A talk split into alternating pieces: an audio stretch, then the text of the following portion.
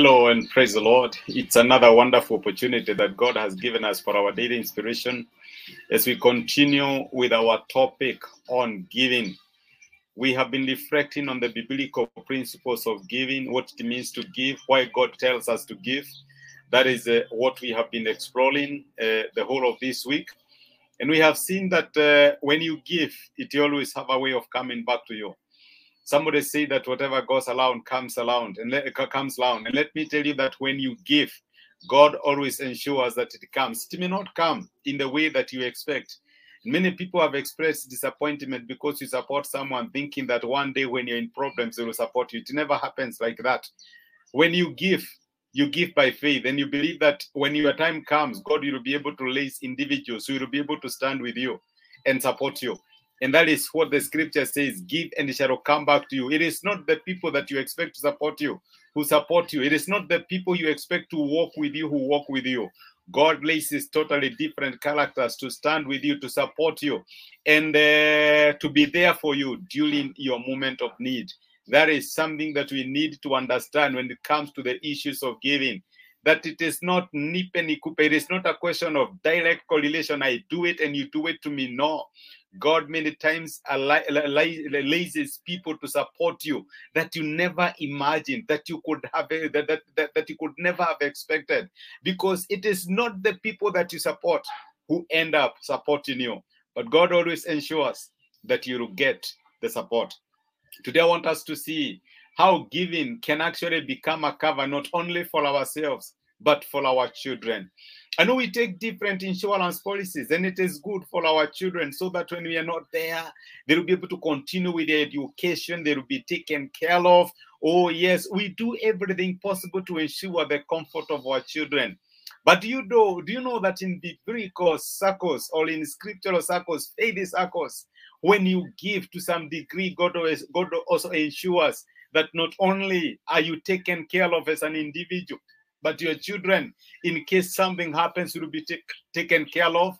And I'm reminded of a scriptural story of Jonathan. I know you know Jonathan. Jonathan was the son of Saul, the first king of Israel. And the scripture says that when David was going through the last moments of his life, when David came to Saul's army after killing Goliath, remember this was not a soldier, this was just a shepherd boy. It is Jonathan who took interest in David and he was there for David. The scripture says that his soul was woven to that of David. They were great friends.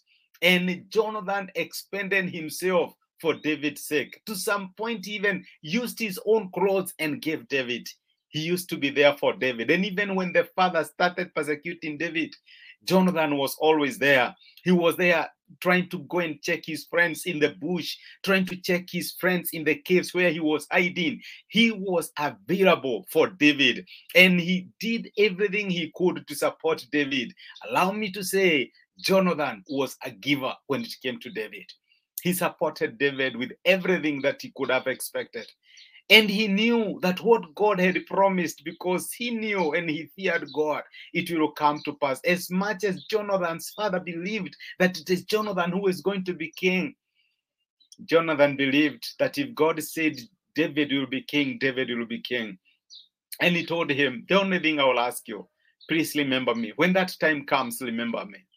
And let me tell you, my brother and my sister, contrary to King Saul's expectation that Jonathan was going to be the king, unfortunately, they died in battle the same day. The day that King Saul died is the day that Jonathan died. And Jonathan had a wife, and unfortunately, the wife either had passed away or something had happened. And they only had one child, one son. And this son was being taken care of by the maid. And it happened that on the day King Saul died together with his son Jonathan, when the Israelites heard or the news leaked them that the, that the army had been defeated and the Philistines were coming to lay the camp, when they were learning, the maid who was taking care of Jonathan's son unfortunately dropped the son and both his feet got broken and he became lame. That is what the scripture says. Oh, yes, the person who was from a loyal family, the person who would have actually become king at some point in time. Here he was, lame from the palace. He found himself almost like in a slum. He did not have any dependent. And let me tell you, it is what we call a fall from, from grace to glass. Here was Jonathan's son, called Mephibosheth, helpless, and there is nothing he could have done for himself. But the scripture says, by the grace of God, he Jonathan had invested in a friendship with David. And when David became king, even as God had said it, the scripture says that David asked a question Is there somebody who remains in the family of Saul so that I can be kind to them for the sake of Jonathan, my friend? And that is where the giving of Jonathan, the kindness of Jonathan, the praise of Jonathan comes to prayer. My brother, my sister, this lame boy this lame son of Jonathan found himself in the king's palace. He found himself taken care of, love by David. David took care of him as part of his family for the kindness of Jonathan. let me tell you, there could be someone you are taking care of today. You may never think it will amount to anything, but maybe one day you are buying the best insurance cover you can for your children when you will not be there and your children will be roaming the streets of this world looking for jobs, looking for opportunities. It is some of the seeds that you are planting today that will come to pray, that will speak for you. It is when you give and when you support the people who are looking helpless today, that one day, one time you are buying yourself a ticket that will work for you. God is not unjust. That is what the scripture says, and He cannot forget our labor of love. My brother, my sister, God cannot forget it. He is there for you. He is there to support you. He is there to make sure that even in your absence, that which is yours will be taken care of because God is a faithful and He is a just God. There is a scripture I love in the book of Isaiah, chapter 58, from verse 6. This is what the scripture says Is not this the kind of fasting I have chosen?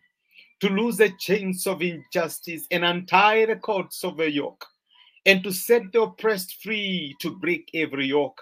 Is it not to share your food with the hungry and to provide the poor wanderer with a shelter?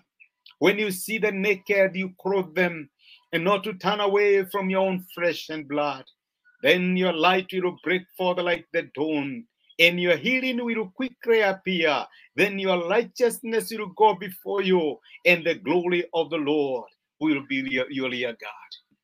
True fasting when you expend yourself on behalf of the needy, on behalf of the suffering, on behalf of those who may not be able to do anything in return, let me tell you, you touch the heart of God, and God will ensure you're not left empty handed.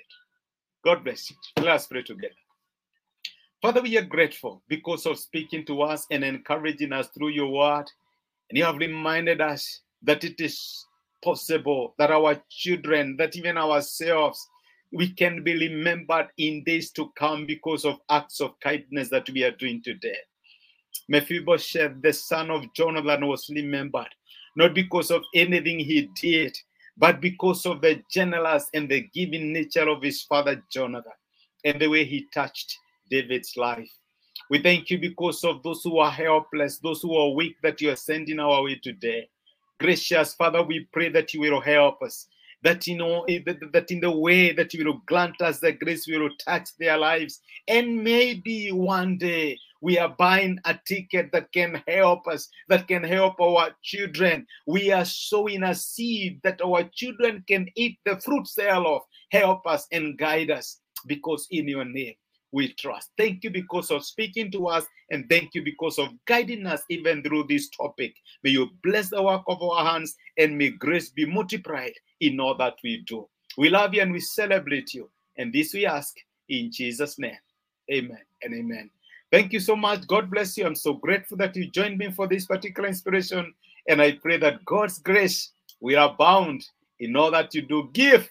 You may never know when, but it shall come back to you. Thank you so much. God bless you.